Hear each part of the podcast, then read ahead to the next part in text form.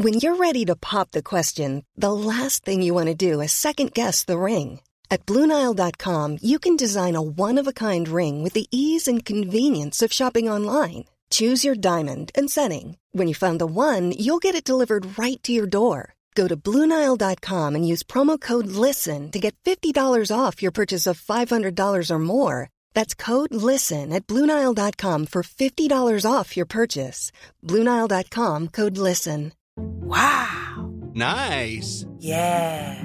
What you're hearing are the sounds of people everywhere putting on Bombas socks, underwear, and t-shirts made from absurdly soft materials that feel like plush clouds. Yeah, that plush. And the best part? For every item you purchase, Bombas donates another to someone facing homelessness. Bombas. Big comfort for everyone. Go to bombas.com slash ACAST and use code ACAST for 20% off your first purchase. That's bombas.com slash ACAST. Code ACAST.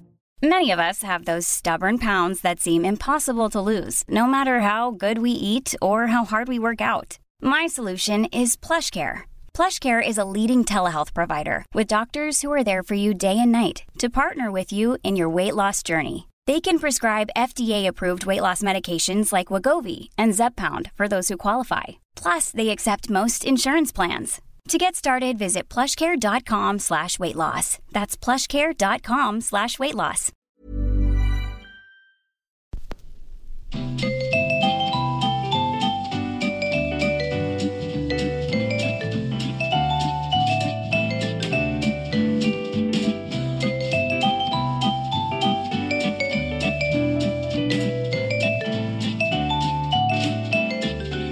Edvard Bloms smörgåsbord. Hej, jag heter Mats Ryd och sitter här med just Edvard Blom. Det stämmer alldeles utmärkt det.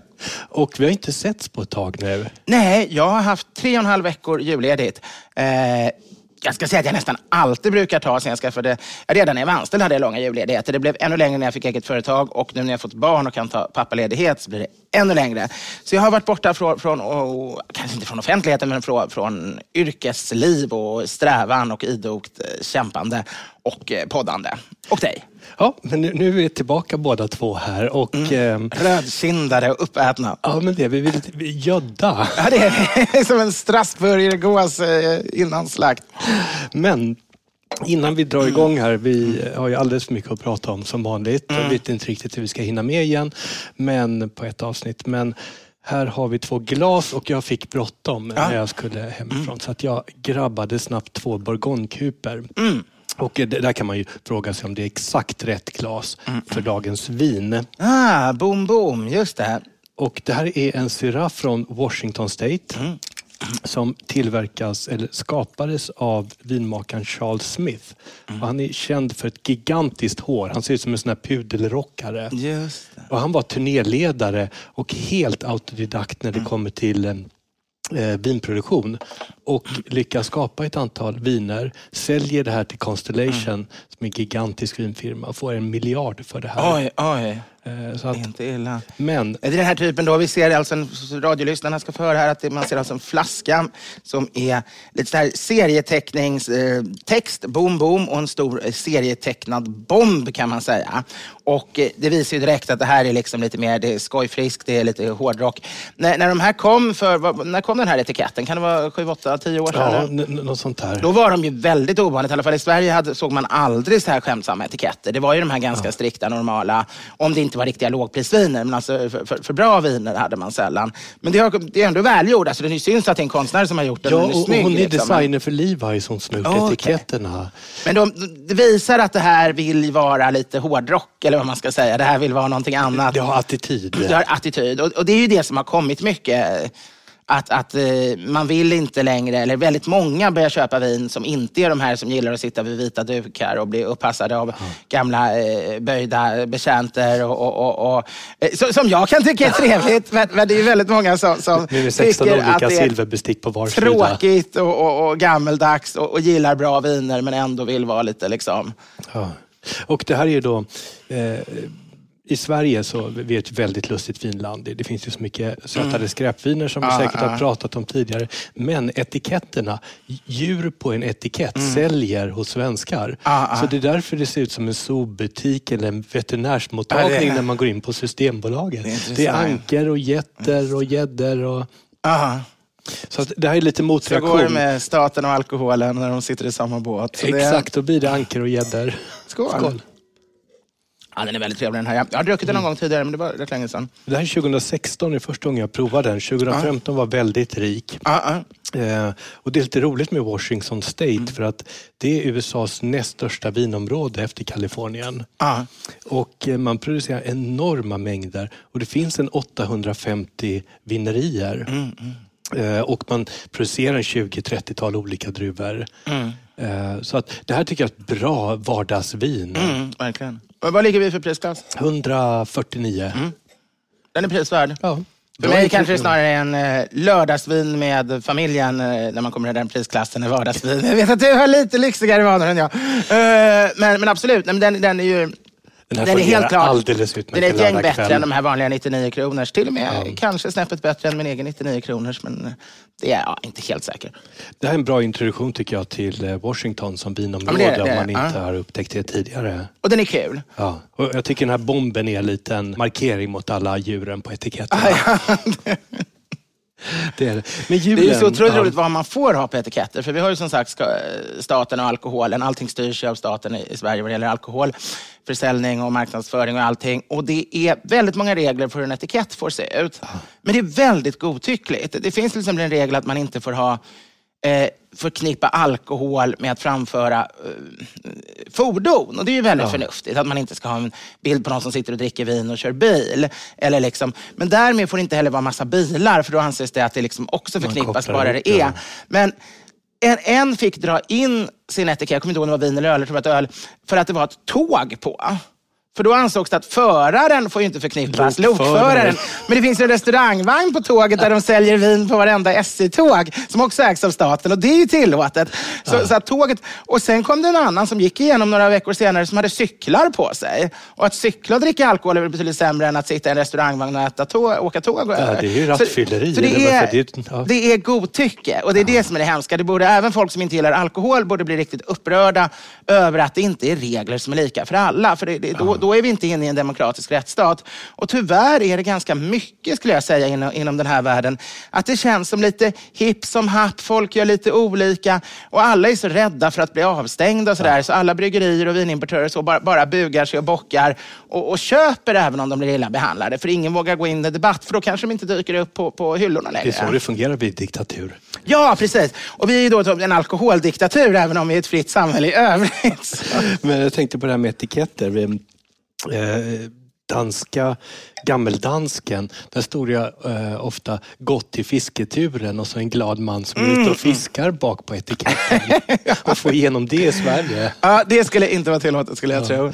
Jag jobbade med ett projekt med ett vin och vi gjorde en sån här box till det Ja. och satte en scratch and sniff på toppen så Åh, man kunde kul. Ja, gnugga i. Systembolagets Och butik. känna doften. Smart. Och känna dofta lite Ja, ja. björnbär och lite eh, sådär. Men vi lyckades få in det här på vad bolaget. kul, kul. Men eh, sen så eh, eh, förklarade de för oss att det kommer aldrig ske igen. Nej, nej. För det är ändå konsumentupplysning kan man tycka. Det tycker man. Det är en sak om det bor små skrattande tomtar, men det är ju nästan det. Alltså, må- många är ju rent parodiskt. Man får ju ha små änglar och små jävlar och små vinglas och sånt hängande på. Då borde man väl kunna få ha Göra bag-in-boxar som ser ut som Prada-väskor och Ja, liknande. ja, precis. Men eh, eh, julen här nu, din favorit högtid Ja. har avslutats. Och det har varit fantastiskt. Eh, jag har firat jul eh, 100% som jag älskar att göra. Jag, jag gick ledigt fyra, dagar, eh, fyra vardagar, så blir, eftersom det var lördag söndag också. Sex, sex dagar innan julafton så hoppade jag av jobbet, och, eller lämnade jobbet eh, på semester. Och eh, stoppade korv, vi gjorde leverpastej, la in sillar, eh, städade naturligtvis hemma för det var kotiskt innan och, och julpyntade. Det var den- första julen i, eh, i villan. nya, nya Absolut. villan. Ja. Och det blev ju väldigt nytt. För lägenheten hade vi ändå bott en, eh, var det, nio år någonting i. Och, så där höll man ju koll på var girlangen skulle sitta, tomten stod där. Allting var inkört. Här hade vi plötsligt massa rum och så skulle man få upp pyntet och sprida det i hela villan på ett sätt, helt nytt sätt. Eh, det blev en stor det blev en kungsgran i år istället för en vanlig rödgran. Eller, Det var lite avantgardistiskt. Ja, det, alltså det hade lite olika. Alltså jag står och väger lite mellan det där, för jag gillar ju den svenska traditionen. Så oftast brukar jag bara ha en gigantisk svensk gran, men så hög att den ändå går upp i taket. Eh, Men jag tyckte ibland blir den li- inte fullt lika tät. Och om man har mycket pynt behöver man ju många granar. Men, men sen är det också det att jag är lite, lite allergisk mot gran. Och kungsgranen sägs vara lite mindre allergen. Är det på riktigt eller hypokondriskt Det allergi? vet aldrig en hypokondriker, men även hypokondriker är sjuka. Det, det, det finns möjlighet att du är allergisk mot gran. Ja, precis. Det finns möjlighet. Och det är också då möjligt att det är mindre på Kungsgran. Men vem vet, nu har vi en stor villa så det är mer utrymmen. Eh, så jag, jag tror inte att, att det är inte det främsta. Men, men den var ganska trevlig. Jag får se hur jag gör nästa år om det ska vara Kungsgran eller vanlig. Men sen sägs det att den barrar mindre också. Men det tyckte jag inte stämde. Jag vet inte om det var för att vi leverantören, det, det var utmärkad Smålandsgran som alltid var väldigt bra. Men han sa den här gången att vi inte behövde såga av den ner till. Och, Okej. och det tror jag var ett misstag. För det gjorde att den ändå började tappa, den började hänga lite nu. Alltså, Började- och då börjar den tappa sina...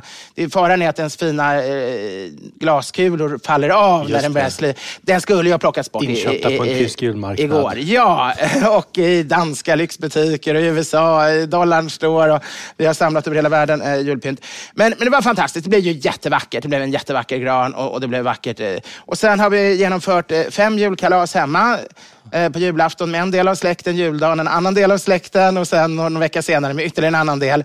Och sen två rejäla såna här luncher eller middagar med bara vänner när man dricker massa stark mumma och snaps och sjunger och festar och äter massvis. Och julmat har vi egentligen ätit hela tiden Men till, när åt du din sista julmat? Det var i söndags. Här. I söndags kväll. Vi har fortfarande kvar en jättegod rökt eh, rådjurssadel, eller vad man kan säga, med ben och en, en fårfiol. Det är väl det som återstår egentligen av julmaten, men de kommer vi inte nu servera som julmat längre. De kommer vi liksom göra typ potatisgratäng och sås till och skära upp. Och, så det, eh, eller, och lite skinka har vi kvar, men den kan vi göra pizzor. Drömskinka, har du ätit den en gång? ja, den har du nämnt. Jag har inte prövat den. Men, men, det är eh, fantastiskt. Marinera skinkan i portvin. Mm. Och det är riktig 70-talsrätt med curry och ja, den äldre åh, vad härligt. eh, curry och ehm, eh, tomatpuré och massor med grädde som får bakas i ugnen. Underbart. Men den, borde vi, den Ja. skulle vi ha lite kvar, så det är kanske perfekt. Jag ska skicka receptet på men jättegärna. Jättegärna. Nej, men sen har vi hunnit vara iväg på massa tillställningar också. Vi, vi bjuds varje år in till Skara stadshotell. Rosers eh, hotell och event som det också heter. Som är ett gammalt fint stadshotell som är idag bara är en liten del av en stor verksamhet som är kungliga hovleverantörer och utgör catering över hela världen. Om man ska sälja JAS-plan eller om kungen är på statsbesök eller så, så är det ofta de som kommer med och ordnar cateringen. Och de har ett vrakfest varje år. När, när det börjar med att, först är det champagne naturligtvis och snittar och så går man och ser en musikalisk underhållning eller teaterstycke eller så, för de har även en teater byggd, byggd till det hela. Det var väldigt bra i år faktiskt. Och sen kommer man in i förmaket kan man säga till restaurangen, till praktsalen. Och där är det alltid isskulpturer, stora, stora. Det kan vara olika djur och svanar och fantastiska skapelser. som Från, då är uppe från huggna. Jukkasjärvi eller? Eh, nej, det är nerifrån, vad, vad heter han nu? Jag, jag har faktiskt träffat honom för första gången, han som gör de här, och addat honom. Men, men eh, det är i södra Sverige. Ja, vi satte ju våra telefoner på flight mode när vi började. Ja, det är därför jag inte lyckas. Eh, jag får nämna hans namn vid senare tillfälle, för han, eller ni kan ringa, ringa mig kan ni absolut inte göra. Vi lägger upp det på, på, eh, på, på poddens hemsida helt enkelt. Eh, för det, det är sån här, men ni kanske inte har råd, men ska ni ha en stor praktfull jättefest så tycker jag ni ska beställa iskulpturer. Vi var lite sugna till vårt bröllop, men tyckte det blev lite dyrt. Men, men då är de här jättestora iskulpturerna och på dem ligger ju då fantastiska ostron. Av, av, de är så otroligt bra. I vanliga fall så, ostron är fantastiskt när du tar in på en lyxrestaurang 12 stycken, men ofta när det bjuds så det bara ligger hela, hela bord fulla av ostron. Då, på restauranger, på bufféer och så, då är det ofta så att någon var fjärde är lite konstig smak och de brukar ha ska, öppnat dem lite snabbt så det kan vara lite skalrester eller så. Men här var det, det är toppklass, ostron och så anklever och så Sivans super, superlagrade svenska hårdostar. Eh, Eh, och allt det där, och champagne.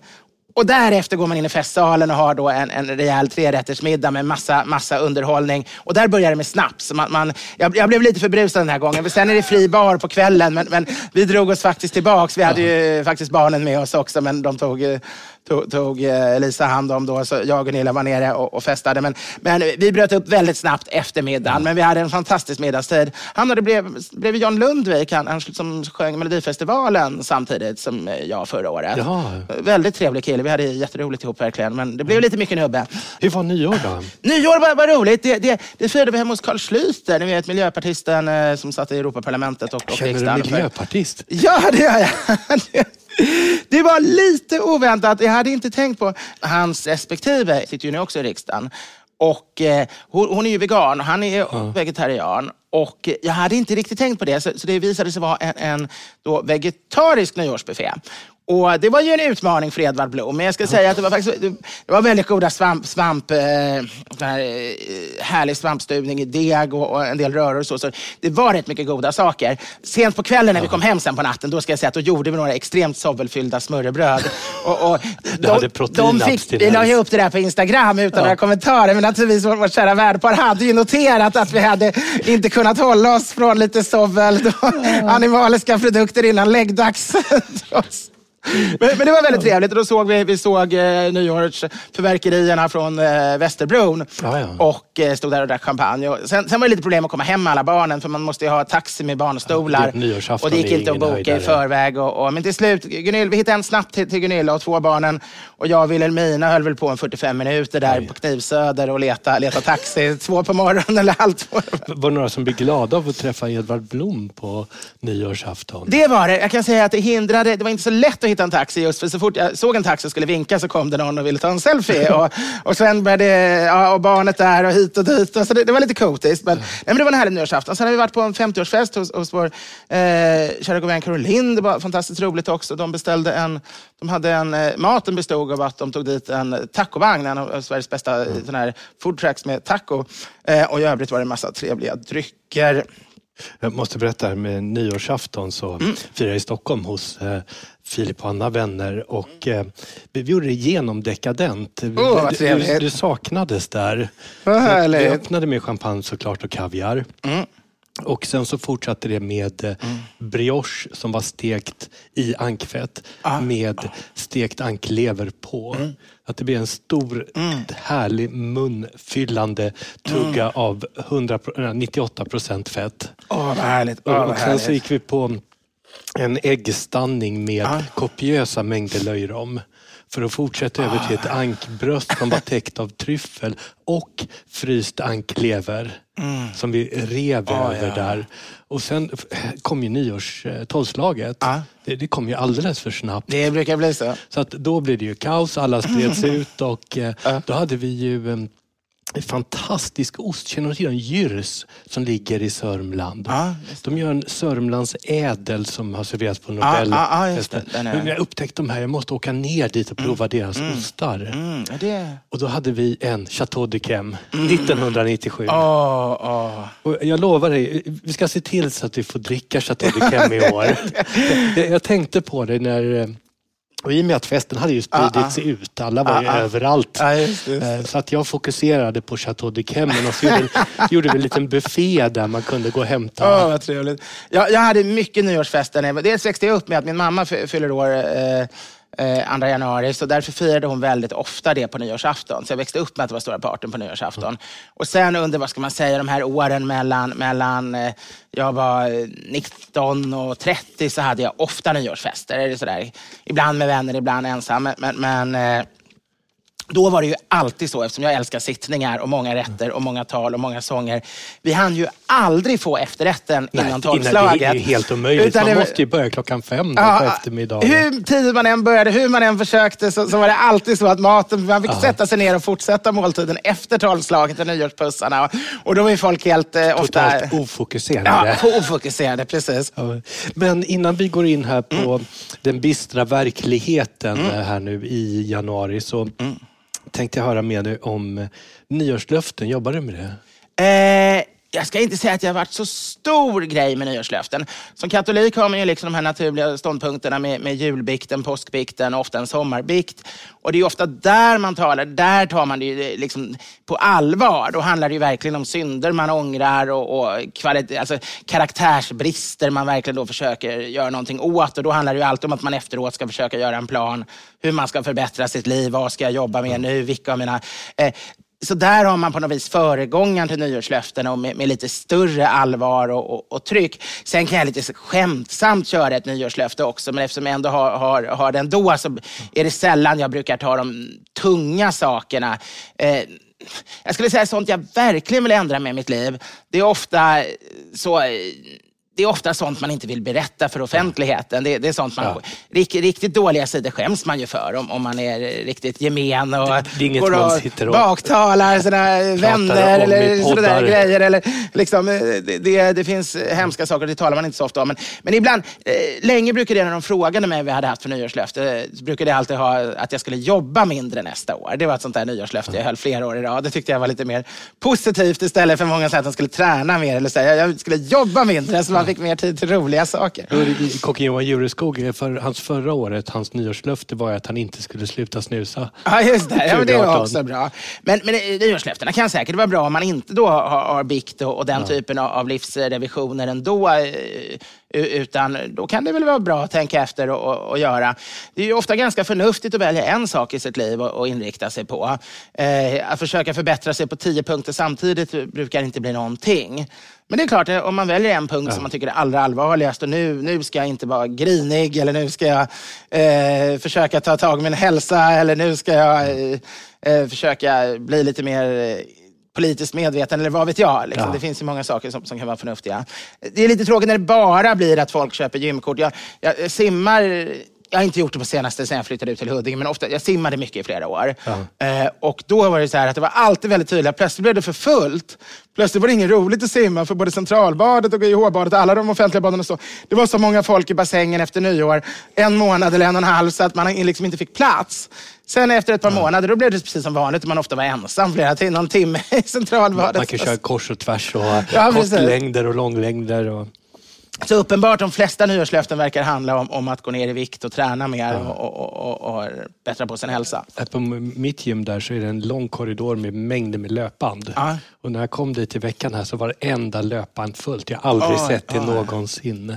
Men nu får vi höra, mitt gym får vi höra. Mitt... Du, du går alltså regelbundet på, på sådana här gymnastikanläggningar? Nej, men, men jag går och rycker lite i lite tyngder och vikter och sådär. Okay. Och, och det, det, för mig handlar det mer om vad jag lyssnar på. Jag gillar att lyssna på uh på P1 eh, medan jag tränar eller mm, på mm. musik och låter Spotify plocka ah. fram. Eh, och så är det ett, för mig det ett sätt att um, få um, tömma hjärnan egentligen. Ah.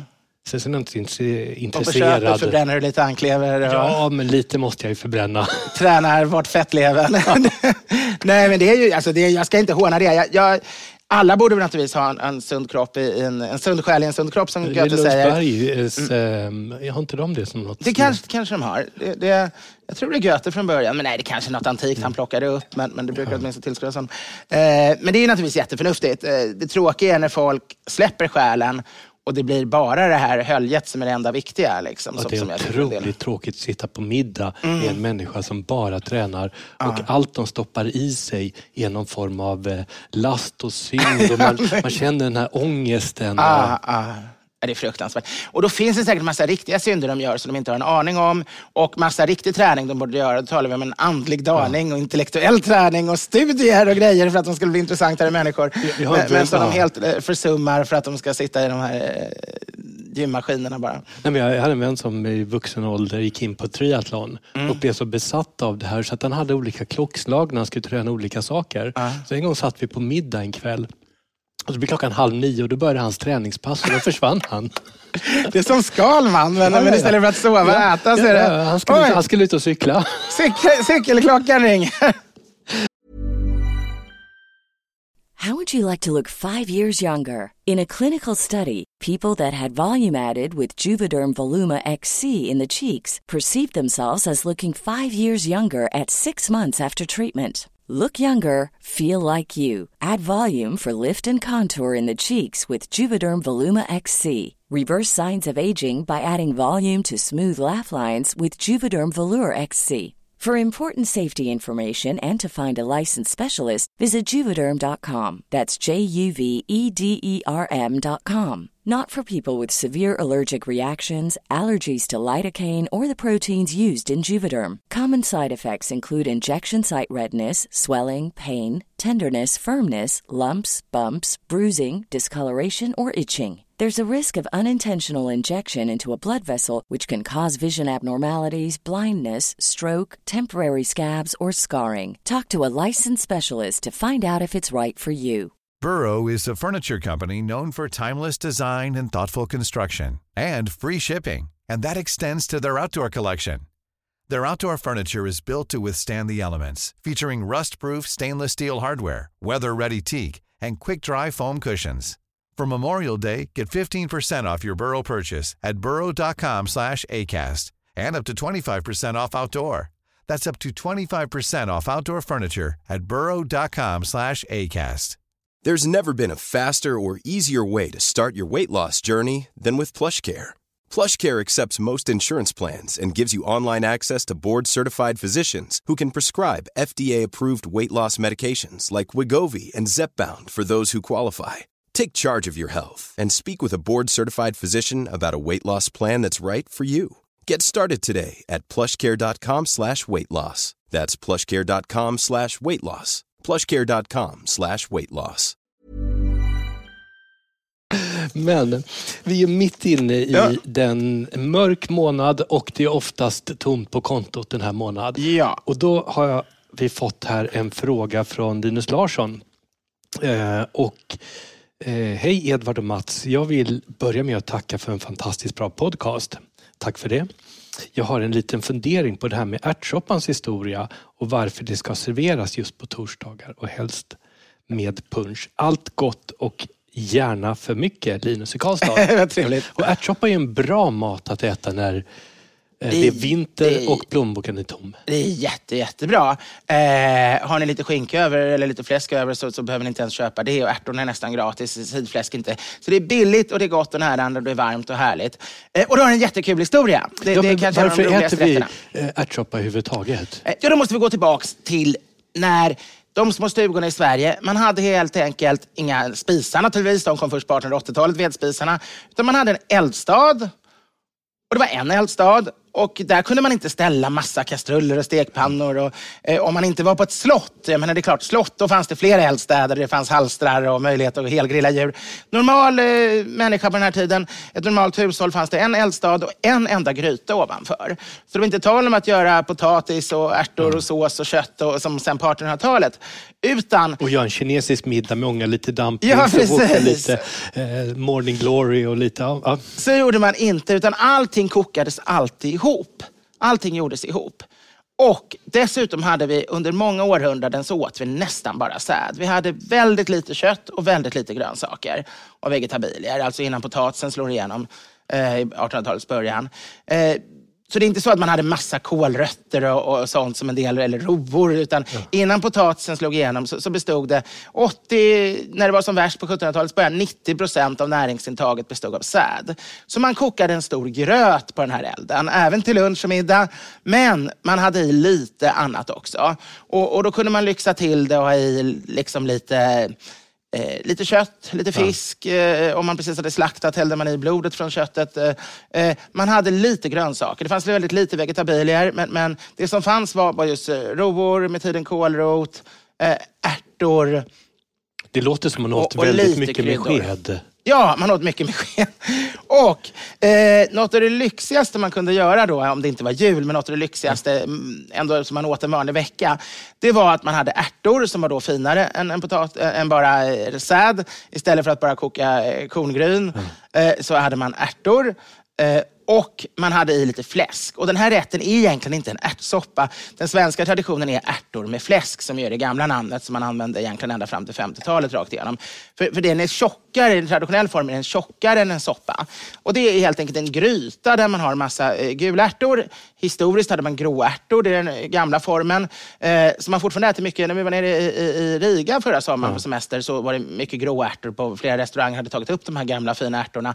Och det börjar komma i Sverige nu på, på lyxkrogarna också. Och ekoodlarna. Och det här är Men- ju fascinerande att de baslivsmedlen eh, så- som folk bara eh, tryckte i sig för att överleva nu serveras på finkrogen. Det är jätteroligt om återfinns. Man, man hittar värdena i dem både näringsmässigt och smakmässigt. Men då öste man, man hade ärtor och man hade lite fläsk. Och det var ärtor med fläsk, eller det vi idag kallar ärtsoppa. Och eh, det, det är liksom grunden, för att det var egentligen den enda grönsak du hade tillgång till och du hade lite kött och det kanske var en av de få dagarna i veckan du hade kött. Men då kommer vi till frågan, varför åt man det på torsdagar? Ja. Och det hade att göra med att det var ju katolsk tid, det var fastedagar. Eh, fredagen är ju en traditionell fastedag i katolska kyrkan för att det är Jesu dödsdag. Än idag finns det katoliker som låter bli kött på eh, fredagar fast det blev, blev frivilligt efter andra Vatikankonciliet och, och bland de flesta helt försvunnet därför. Men när min pappa var ung fortfarande så var det totalt köttförbud varje fredag. Ja. Eh, under högmedeltid så var det lite hårdare. Då var det även köttförbud på onsdagar. Och det var inte bara köttförbud och abstinens, man skulle dessutom försöka, särskilt fredagarna, hålla ner och äta ganska lite. Och då behövde man på torsdagen som låg mellan de två fastedagarna, ville man ha den kraftigaste maten. Ja. Då ville man äta så fint och mycket och närande som möjligt. Så om man, om man då på onsdagen och fredagen bara åt gröt utan något animaliskt i och kanske inga grönsaker heller, mest vanlig gröt. Ja. Eh, rågröt eller, eller korngröt så satsade man allting på torsdagen. Och då fick man den här enorma lyxrätten som innehöll både de dyra fina ärtorna och lite dyrt fint kött. Det, det som vi ser som en ganska enkel husmanskosträtt idag, ah. det, det var deras höjdpunkt på veckan. Ja, så har det gått framåt. Det ska ni tänka på att när, när, ni, när, när, vi vill ha något billigt nu efter att vi bränt alla pengar kring jul, så är det verkligen höjden av lyx fortfarande för några århundraden sedan. Alltså innan, i alla fall på 1700-talet fortfarande. Vi kanske skulle ta några veckor med korngröt. Det är för att förstå hur fantastiskt det är med ärtsoppan. Ja. Och, och sen kan man naturligtvis utveckla ärtsoppan på alla möjliga sätt. Ja, men, och punschen, var kommer den ifrån? Ja, det är ju en rolig sak. För det, det, är ju en jättekonstig kombination. Alltså, nu borde vi dricka punch, men ja. eh, jag, jag är ju något... Punchen har ju en sockerhalt, vi pratar någonstans 200 gram ja, per liter. Så jag, jag, får ju inte dricka punch längre. Jag, jag är kanske den i Sverige som älskar punch mest och något av en ja. auktoritet när det gäller punch skulle jag säga. Folk skickar mig hela tiden hemgjorda puncher, företag som kommer med nya skickar och vill höra mina utlåtanden. Och jag, jag gurglar munnen och njuter och andas ut och sen tvingas jag spotta ut det. Eh, men men jag, jag, dricker rätt mycket punch men jag sväljer inget längre. Men, men, du vill inte att de ska sluta skicka? Nej, det vill jag inte. Jag tycker det är kul. Jag vill uppehålla det. Det är ju gott att gurgla munnen med det också, även om jag inte får svälja ner. Smaken har man ju ändå där. Men, men om man kunde få fram en, en sockerfri punch någon gång vore det fantastiskt. Jag har inte lyckats. Jag har försökt med egentligen alla sötningsmedel. Fick även sukralos som en god vän för att testa. Inte ens det blir, blir bra. Men, eh, det är bara att be till Gud att vi en gång får fram en sockerfri punch. Men i alla fall, ja, ja punchen. 1700-talet dricker man ju varm punch och det gör man ända fram till en bra bit in på 1800-talet i alla fall. Och du dricker ju varm punch till ärtsoppa. Och nu är vi inne nämligen på saker vi vet inte. Det finns ingen som har hittat ett bevis på när man börjar dricka punch till ärtsoppan. Det finns bara teorier och indicier. Men det vi vet är att vi dricker varm punch till ärtsoppa. Ja. Och vi vet också att punchen var en väldigt lyxig, dyr sak länge, som lika dyr och fin som champagne. Det innehåller ju ingredienser borta från Indonesien ja, och precis. arraken. Och... Citronen från, från uh, sydländerna och arraken från Indonesien. Ceylon. Ja, och sockret också. Eh, var ju, fanns ju, det var ju rårörssocker, det kom ju från antingen eh, araberna eller, eller, eller bortåt Västindien eller så.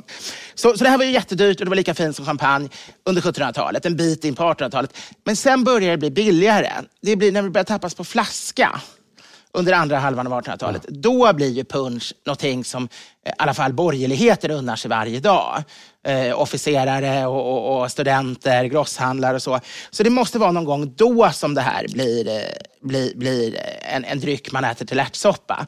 För att det var ju inte så att fortfarande ärtsoppa var en lyxig sak bland, bland, bland högborgare, bland, bland skeppsbradeln och sådana. På Bellmans tid så är ju punch och champagne som sagt samma sak när man läser lika lyxnivå. Men då åt man ju snarare struvor och klenetter och stekar till det. Det var absolut inte ärtsoppa. Utan den här tiden hade ärtsoppa blivit en ganska enkel rätt om man inte var fattig. Eh, och det var man inte om man drack punch. Och punch var fortfarande väldigt lyxigt. Så vi måste hitta när punchen blir billig. Och då kommer vi in, alltså in på andra halvan av 1800-talet. Den svenska sockerproduktionen, den inhemska, när påbörjas den? Med den, den har påbörjats då, men det är egentligen först i 1900-talets början som det slår igenom ja. fullt, som får den stora produktionen av och sockret. Det är fantastiskt att läsa gamla kokböcker. Ja. Hur mycket socker socker det är i början av 1900-talet. Det är enormt, bara för och att folk har råd. Och vilken hyllning till socker just för att man har råd. Man hade sockerströre på bordet och öste över ja. all mat. Fransmän och, som är på Och besök. allt handlade om att få i sig näring. Ja, det är helt, helt Energi. Du har samma i England. Arbetarna när de börjar kunna äta socker, de slutar äta riktig mat och har stora mängder marmelad på bröd istället. Ja. För det anses som ett magiskt livsmedel. Som du säger, man får energi och kraft. Och... Men det var ju ingen näring, så, så det var inte nyttigt. Och tänderna förstördes ju. I alla fall, när vi kommer fram till år 1900 då har egentligen alla slutat dricka varm punch. Då dricker man alltid punchen kall. Men man dricker enorma, enorma mängder. mängder. Men före 1800-talets mitt så är punchen så dyr så du skulle aldrig ha till ärtsoppa. Så det är någonstans här alltså i mitten mitten av andra halvan, någonstans kring, jag skulle säga 1870 80, 90-tal. Det måste vara någonstans där, där man ändå ibland fortfarande drack varm punch. När det var en kall och kulen dag kunde man fortfarande göra den gamla traditionen och värma den. Och det hade ändå blivit så billigt att man kunde unna sig det till ärtsoppa. Och antingen, det finns två teorier, antingen skedde det bland studenter, det fanns mycket i Uppsala framförallt, men överhuvudtaget bland studenter i Sverige, eh, det var ju bara Uppsala och Lund på den tiden, så, så fanns det en, man gillade knäppa stilbrott. Snapsvisan uppfanns ju genom att studenterna drev lite med det här högtravande, med paraderanden och, och svenska hyllningen. Ja. Så man började gå i, i marsch och... runt, man gick i marsch runt brännvinsbordet mm. så här, och sjöng den här lilla trudelutten, då, snapsvisan, innan man tog sitt brännvin. Och det var en parodi på de här offentliga hyllningarna och nationalismen och, och, som fanns. Men man tyckte om stilbrott, så en teori är att det var studenter som tyckte det var väldigt roligt att ta den här ändå ganska lyxiga drycken fortfarande till den ganska enkla maten. Och börja då, torsdagarna hade man fortfarande, man, man åt ju, eh, för det var ju väldigt inkört här med torsdagarna. Eh, det ska jag också säga, om jag får gå tillbaka till, att eh, det var alltså även efter reformationen, när det inte fanns någon anledning med fastedagarna, så fortsatte man alla offentliga matsedlar. Man, man kan till exempel läsa när Bellman skriver i sina påbörjade, aldrig avklarade memoarer. Jag äter efter aptit, lite och väl. Söndag vitkål, torsdag ärtor, lördag strömming. Och det där är ett skämt, för han skriver det när han sitter fängslad för obetalda skulder. Och det är alltså bysättningshäktets tråkiga veckomatsedel som är likadan jämt. Och då fortfarande på 1700-talet, alltså år, århundraden efter vi inte längre är katoliker och har fastedagar, så är det så alla offentliga inrättningar, bysättningshäktet men även skolorna, eh, eh, universitetens matlag, sjukhusen. Man har fortfarande ärtor på torsdagar som en tradition som inte dör ut. Jag skulle säga att det är en av de äldsta riktigt, riktigt levande mattraditionerna vi har i Sverige därför just det här med ärtor på torsdagar. Men jag tänker på om vi ska få reda på exakt när man börjar det, ja. så skulle man behöva hitta ett antal bockstensmannen, bockstensmän ja, och, göra en obduktion och hitta både ärtsoppa och punch i magen Precis. på dem. Precis. Eller någon nedteckning av alla studentminnen och så som finns. Men den ena teorin är att det alltså skedde bland studenter eh, någon gång där kring 1870-1880 någonting. Den andra är att det var inom officerskretsar. För att man hade ju inskrivna punschpauser både bland, bland då, eh, frikårerna och eh, skarpskytterörelsen och bland riktiga officerarna. De drack ju punch hela tiden. De drack litervis varje dag. Men, men det är ju, alla som har sett The Crown här på Netflix mm. så vet ju om att eh, engelska flottan eh, tog ju, de hade ju inskrivet en viss ah. romranson till alla sjömän fram till 70-talet. Var det? Ja, jag tror det. Och i Sverige var det istället punch. Och, och, det var kanske inte vanliga soldater men åtminstone de frivilliga i skarpskytterörelsen och alla officerare. De drack litervis om dagen. Jag och då, det här med skarpskytt och litervis med punch, den kombon. kan man göra en bra etikett i Systembolaget med den? Så att man, går igenom. Man kanske sköt först och sen gick man hem till August Blanche och tog några punch. Men i alla fall, vi kommer till att många menar då att det skedde inom officersmiljö. Varje torsdag var det ärtor. De drack punch ja. nästan hela tiden. Och då följde det naturligt att man också råkade dricka punch till ärtorna. Särskilt om man låg ute på en kall och ruskig novemberdag på en hed och det var riktigt kallt. Och då värmde man punchen som man hade, alla hade gjort 20-30 år tidigare. Några fortfarande gjorde ibland. Eftersom det var så kallt så värmde man. Och där tror jag vi har den troligaste ändå, att det var, det var där i den miljön det skedde. För dricker du punch varje dag, äter ärtor varje torsdag, ligger i kallt fält och man ändå vet att man kan värma punchen. Ja. Eh, för det är ju ingen som någonsin dricker kall punch till ärtsoppet. Det är ju den gamla historien varmt. Ja, det är ju ett etikettsbrott utan dess like. Det är det verkligen. Sen kan det, vi det är som att duba kungen. Sen, ja, precis. Sen fanns det ju studentbeväringar också. Så, så ja. det skulle ju möjligen kunna vara alltså studenter som var studentbeväringar och var militärer. Möjligen. Men, men där kommer det. Men att det överlevt och blivit någonting vi fortfarande gör, det har ju att göra med att det är en sån eh, gudomlig match in heaven. Verkligen. Det här, den varma arrakssötman till det salta fläskärtdova smakerna. Det, det gifter sig så fantastiskt. Så, så det vi egentligen bara spekulerar i är varför någon råkade komma på den knäppa idén första gången. Ja. Men när väl någon hade gjort det var det ju att det var så gott som gjorde att vi fortfarande dricker punsch till ärtsoppa. Just det. Men på tal om eh, söta drycker här så har vi fått en fråga från konditorn Peter Haldén. Ja.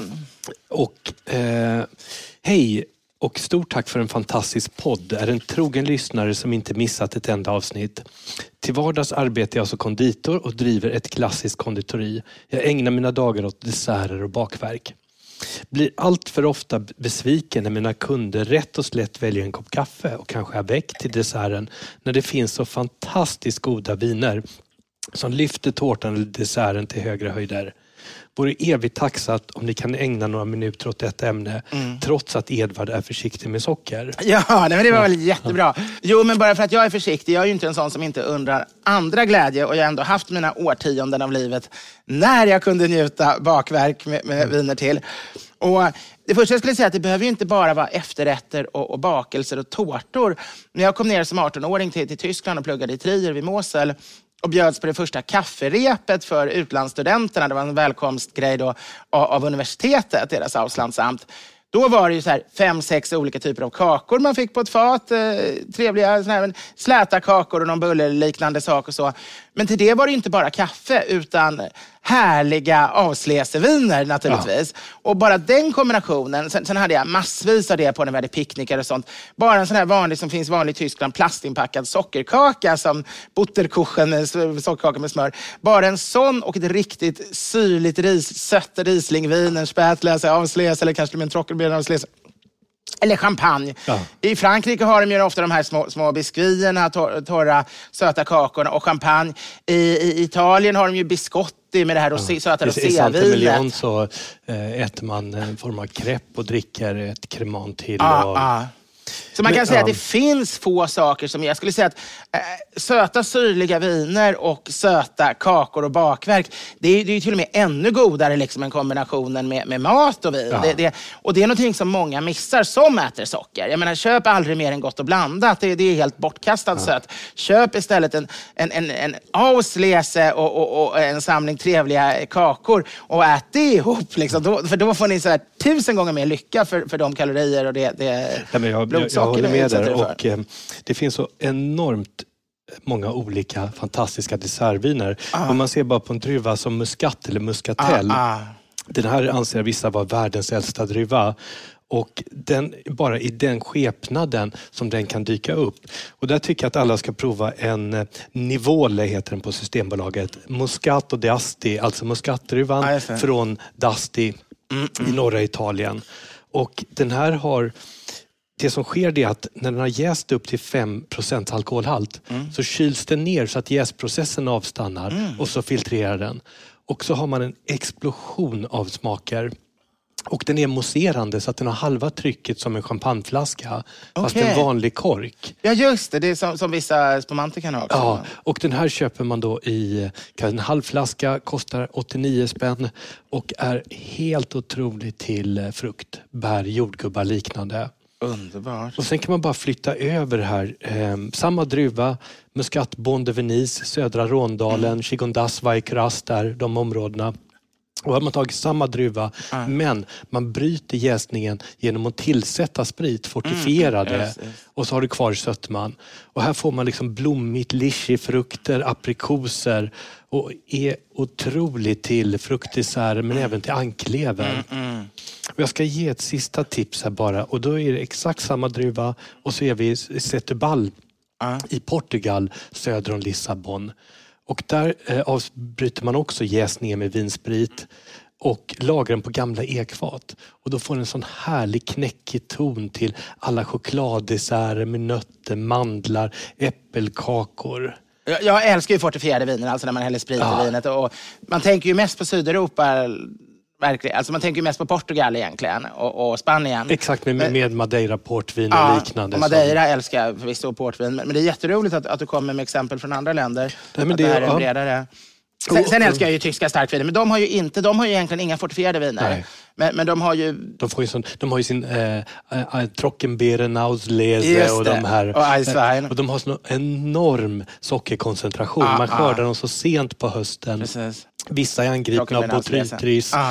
eh, en ädelröta som Mm, eh, t- för ut vätskan ur dem och koncentrerar dem. Ah, ah. Och Eisweinen som plockas efter de Ah. har frusit. Just det, så pressar man bort vattnet. Ja. Det är samma metod som när man var barn och, och, och ville ha, dricka alkohol och man kö- köpte lättöl eller cider.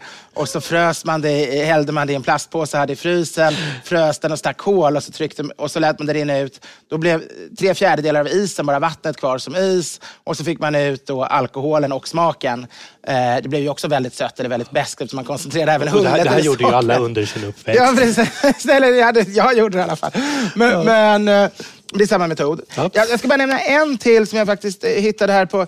Vi var på en... en eh, Har du slagit av din flight mode? Ja, jag gjorde det. Det funkar inte. Jag märkte, jag, jag, jag använder den här hela tiden för att folk tror jag kan allt i huvudet, men jag måste ändå kolla upp detaljer ibland. Eh, hittade en trevlig Chateau de Rousse Judancon eh, 2016, som om man vill ha en väldigt prisvärd eh, prisvärt efterrättsvin eh, har, vi, har vi druckit lite senaste månaden efter att hittade den på någon mässa vi drack. Ja. Som känns som om, om man vill ha en riktig... Nu när det är budget efter nyår så kan man få lite efterrättsvin eh, till, till ett ganska bra pris ändå.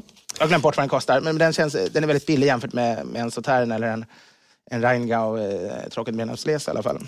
Ja, Det är helt rätt. Vi, vi hoppar på en annan fråga som är eh, brinnande här. För att Kristoffer från Skaraborg, eh, han hälsar hej kära Edvard och Mats, vill börja säga grattis till en så bra podcast. Vad trevligt. Jag är en enkel arbetare från Skaraborg som inte är fin i kanten men som alltid dragits mot det lite finare i både boende och mat. Och nu skulle jag vilja testa på ett lite bättre matupplevelserna i Stockholm. Nu har han hamnat rätt. Ja, verkligen, verkligen. I februari ska jag och min sambo upp och bo på hotell. Hotellet är beläget nära centralstationen. Därför vill vi ha tips på klädsel, etikett och matställen värda att besöka i Stockholm. Det kan vara allt från ert bästa korvhak till den restaurangen med bästa fisk. Just det. Och, eh, Ja, vi, vi, vi pratade just vid igår. Vi brukar oftast mejla inför podden. Ja, precis. Och, och, men jag tyckte det var så spännande att få ringa till din fasta lina. jag har inte ringt in till en fast telefon på väldigt länge.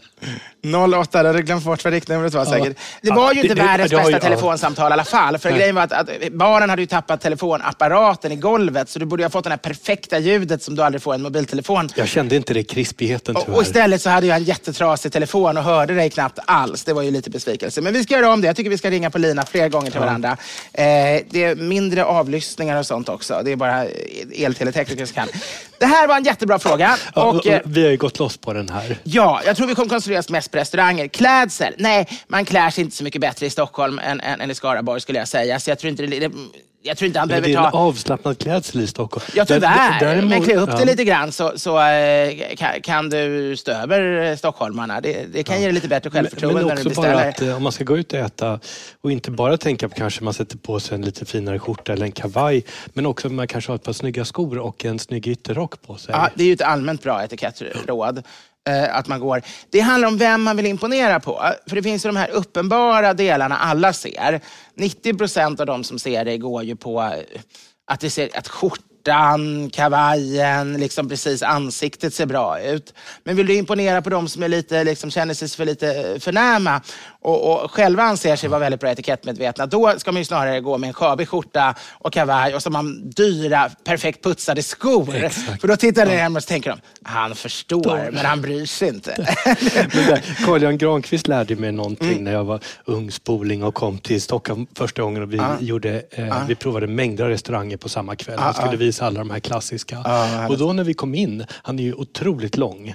Och så kom vi in genom dörren och då vände sig hela restaurangen och tittade. Och det sker ju oftast när man kommer in att folk är nyfiken. Ja, ja, just det, just det. Och det kan vara lite obehagligt om man kanske inte känner till restaurangen och känner sig Nej, obekväm. nej. Och då lärde han mig att då tittar man tillbaka på alla en var Mm. och sen så gör man en min som att ingen var värd att känna och så går man och sätter sig.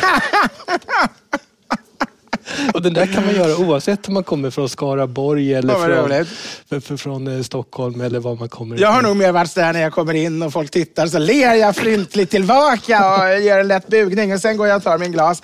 Men, men det är klart, Carl Jan, det är ett lite mer från oven sätt att bemöta det. Eh, Fast det finns alltid en glimt i ögat också Ja, där. det, det, han, han har ju alltid en glimt i ögat, det är väldigt sant. Eh, Men ska vi dra- etikett, ska- ja. innan vi går på restaurangen som är viktiga, men han frågade om etikett också. Finns det någon etikett som, man, som inte finns i Skara när han kommer till Stockholm, som bara finns här? Liksom? Som är typ i Allmänt tyst och lämna lite dryck så man är nöjd. Ja. Men sen är det väl det där med, med, med rulltrapporna skulle jag säga. Det kanske de inte har i, i Skaraborg. Jag vet inte hur Att man- man- rulltrappsbeståndet ser Man ut i måste ju stå på ena sidan och gå på andra. Vad är det nu? Är det höger sida man går på? Ja, vänster man står på höger Man går på- märker det. Där alla andra står, står man. Man ställer sig inte på andra sidan för då blir folk jättearga. Nej, men det är som på motorvägen, omkörningsfilen. Ja, precis. Och det, det, är väl den typiska då Stockholms eh, etiketten som, man måste, om man Och, inte och ska sen att alla får välla ut ur tunnelbanan och, och så står man lite snyggt och Ja. väntar. Och sen A- Annars gillar ju stockholmare att man är sig själv. Jag menar, hälften av stockholmarna kommer ju från andra håll. Och, Ja. och jag tror om, om man kommer i slang med någon eh, vid bordet och, och får in en brännvin. Var, varför inte ta upp Hej bonnapojkar eller något sånt där liksom och, och, och, visa att man är från Skaraborg. Det, det tror jag inte man behöver skämmas för. Men då har vi, eh, tiden börjar rinna ut. Vi har Ja. inte hunnit med hälften av vad vi skulle prata om Men nu idag. kommer det viktigaste då, restaurangerna. Och eh, ska du börja? Nej, men, Restaurangtipsen. Bara direkt när det stod korvhak, Günthers korv på Karlbergsvägen. En dubbel cabanos med hoj hoj sås. Ah, ah. Får stå i kö men det är en klassiker. De har hur mycket grejer som helst där. Även eh, Ny- Nybrogrillen, nej, Nybrogatan, vad heter den? Nybrogatan. Östermalmsgrillen där på på Nybrogatan. Nybrogatan. Liten obetydlig liten korvkiosk, men de har 40-50 olika korvsorter. Många färska tyska råkorvar. Man kan få surkål till. Eh, och det är väl de här två som är bra, för övriga korvställen är tyvärr rätt miserabla. Ja. Så sen kan man alltid ta en korv på ett ställe som Beerhouse på Tegnérgatan. Ja, ja, och, Där kan man ju få en bra vurre. ja, och bra öl till. Väldigt bra Ja, öl till. en, Schwarzbier Lite, en, lite dålig akustik. De borde sätta Ja, upp så här jag ljuddämpande saker i taket. Skulle de få dubbelt så många. Men det är ett jättetrevligt, det är jättebra öl. Jag gillar att gå dit. Men då ska vi se, ska vi ta varannan eller ska vi ta... Jag tycker du kör dina först och sen kör jag Ja. mina.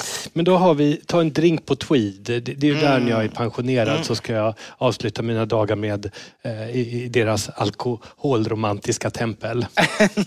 och, och där bokar man en Chesterfield fåtölj och så, trevligt. fantastiskt När du går i pension ska du bo där liksom, och sitta med Ja. en grogg och en cigarr. Ja.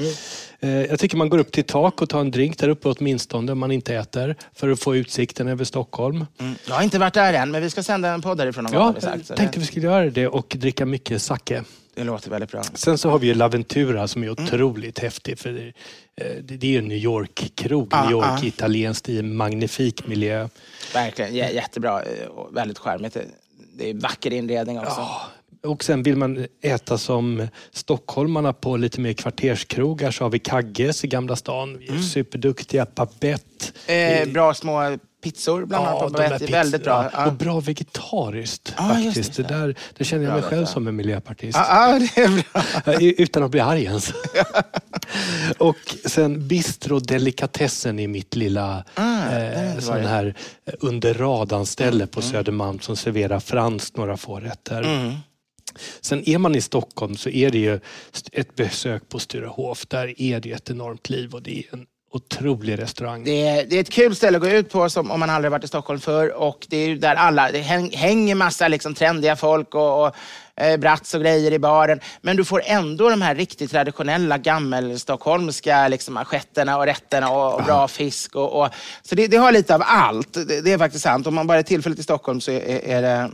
Vill man äta bästa i asiatisk väg så tycker jag att besök på Soyokase så man sitter runt en kock 12 platser Mm, och han klyver en levande hummer och hackar upp inför ögonen. Och Jag, jag med tänkte lite- lite irriterat säga, där har jag inte varit, men sen slår det mig att du faktiskt bjöd in mig dit en gång och så var jag Ja. bortrest. så Jag får skylla mig själv verkligen. Ja, vi Jag får ta ett återbesök. Sen så är det ju eh, Rolf Köke som vi har varit Mm, och besökt också. Matbaren Mattias Dahlgren. Ja, ja. Eh, och sen en drink på Carrierbaren. Absolut, det är, ja, det är ett underbart ställe att ta drinkar på.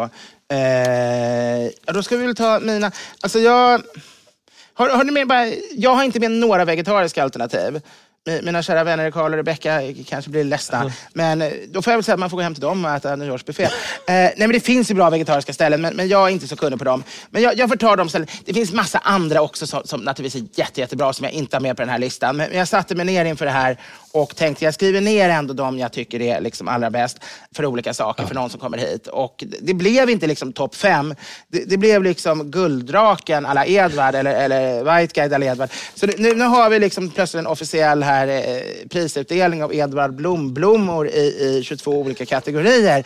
Så är det med mig. Jag har väldigt svårt att begränsa mig. Men, men jag, jag ska lova att ta det snabbt. Jag, jag tror ingen tvivlar på det. Inga omdömen, jag bara, jag bara babblar om. Och, och ni krögare och kockar som jag inte nämner, jag har nog bara glömt er. Jag vet att det finns några bra ställen, jag har bara glömt bort. Men jag tar dem här i alla fall. Skaldjur, Vasahov, Gondolen och Sturehov. Lyxhusman, Bakfickan, alltså Operakällans bakficka. Den glömde jag. Ja. Ja. Högklassig kvarterskrog, då blir det proviant och aubergine. Modernt svenskt, Lilla Ego. Klassiskt svenskt, Tennstopet. Bellmanianskt svenskt, Den gyllene freden som nu har fått ny regi med, med Filip Fastén. Så nu kanske maten blir riktigt bra Ja, också. Filip Tastén har ju agrikultur som också är värt ett besök. Absolut.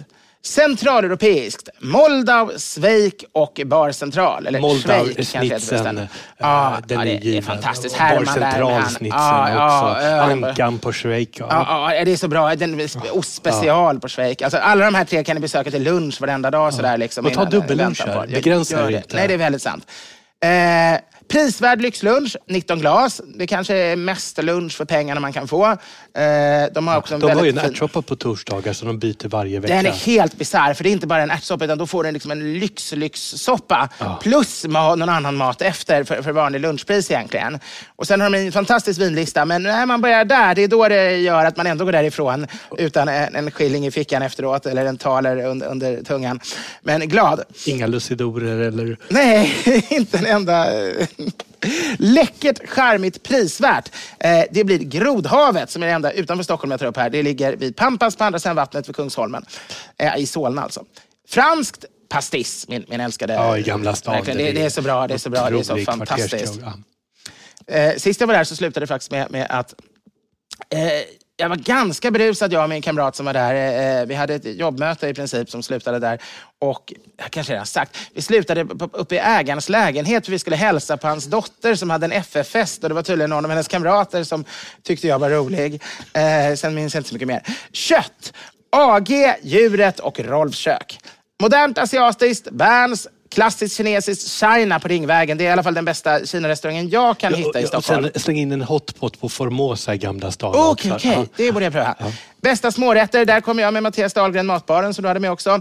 Italiensk Laventura, precis som du... Etiopiskt Etiostar, där äter du den bästa råbiffen i världen. Jag har inte varit där på länge, men jag brukade gå dit en gång i veckan nästan under en period av mitt liv. Borde verkligen se till att åka tillbaka dit, till... till eh, eh, Etiostar. Eh, Ligger numera bakom Handels. Just det, det Saltmätargatan. var ännu roligare när det låg nere i en skum källare på, på David Bagares gata var det väl och, och egentligen inga svenskar hade hittat dit ännu utom, utom eh, några kamrater till mig som, som tipsade mig om det. Men fantastisk mat fortfarande. Traditionellt KB. Charmigast 30-talsstämning, Östra stations järnvägsrestaurang. Bästa dörrvakt, Prinsen. Eh, lunch, Bobergs matsal, bar, Operabaren och Candébaren. Smörgåsbord, Grands veranda, den finns jäms. Jämt lyx, Franzén, härligaste matsalsupplevelse. Eh, det går till Operakällaren och Vedholms fisk som får dela på det hela. Eh, mysigt, Ulla Vinblad, ölhallsromantik, Pelikan och Kvarnen och utflykt. Ja, då delas det mellan Bockholmen och Ulriksdal. Även om jag måste läxa upp lite grann för vi åt julbord på Ulriksdal, ett, ett av de nio julborden jag hann med i år. Och de hade såna här sittningar som man blev liksom utkörd innan man hunnit eh, äta upp efterrätterna. Man hade så otroligt kort tid och så hade de extra personal som väl inte, de var inte otrevliga, men, men det var avplockarna kunde inte prata svenska och, och, och eh, servitörerna var lite sådär, man kände sig liksom, det var inget fel, det var inget misskorrekt, men det var inte det här att man kände sig hemma i ett vardagsrum och vad roligt att ni kommer och nu. Eh, man brukade på Ulriksdal alltid känna sig så omhuldad och, och, och, och det kändes som det var lite nya vindar. Men de får fortfarande vara kvar på listan i alla fall. De får en blomma i år också, men den är, är, hänger lite på varning, så vi får se hur det blir för nästa år. Det, det var mina eh, utmärkelser för i år. Jag måste bara slänga in Farang också man ska ha lite lyxig asiatisk Just det, just det, upplevelse. absolut. Men ändå väldigt prisvärd avsmakningsmeny med det sydostasiatiska köket. Ja.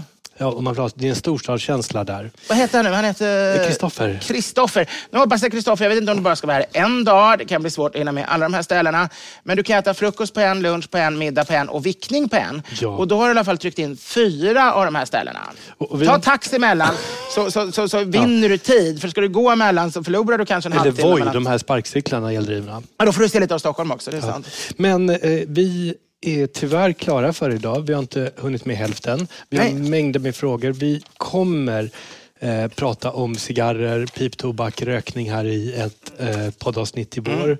Eh, vi kommer prata om gin, har vi bestämt, och eh, väldigt mycket mer. Vickning kommer i nästa avsnitt. Skicka gärna in frågor till podden att edvardblom.se eller bara små glada hejarop eller idéer och förslag. Eh, vi har inte druckit upp vår flaska. riktigt Det är några droppar kvar. Har- Nu ska vi se, korken var kvar. här. Har det, verkligen, har det verkligen gått en timme redan? Ja, de säger det.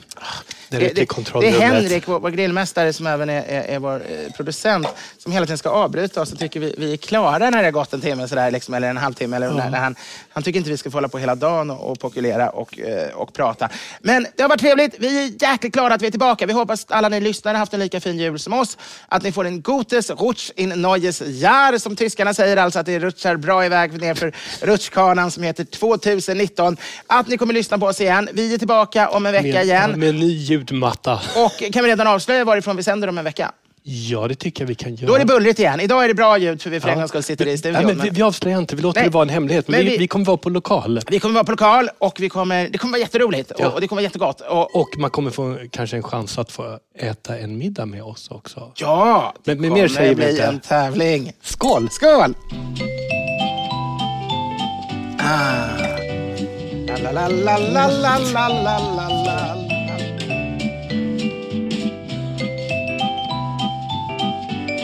Producent var Henrik Insulander på Tonic Produktion AB. Edvard Bloms smörgåsbord. Hey, it's Paige DeSorbo from Giggly Squad. High quality fashion without the price tag. Say hello to Quince. I'm snagging high-end essentials like cozy cashmere sweaters, sleek leather jackets, fine jewelry, and so much more. With Quince being 50 to 80% less than similar brands. And they partner with factories that prioritize safe, ethical, and responsible manufacturing. I love that. Luxury quality within reach. Go to quince.com slash style to get free shipping and 365-day returns on your next order. quince.com slash style. Mom deserves the best, and there's no better place to shop for Mother's Day than Whole Foods Market. They're your destination for unbeatable savings, from premium gifts to show-stopping flowers and irresistible desserts. Start by saving 33% with Prime on all body care and candles. Then get a 15-stem bunch of tulips for just $9.99 each with Prime. Round out Mom's menu with festive rosé, irresistible berry chantilly cake, and more special treats. Come celebrate Mother's Day at Whole Foods Market. Imagine the softest sheets you've ever felt. Now imagine them getting even softer over time. That's what you'll feel with Bowl and Branch's organic cotton sheets. In a recent customer survey, 96% replied that Bowl and Branch sheets get softer with every wash. Start getting your best night's sleep in these sheets that get softer and softer for years to come. Try their sheets with a 30-night guarantee. Plus, get 15% off your first order at bowlandbranch.com. Code BUTTERY. Exclusions apply. See site for details.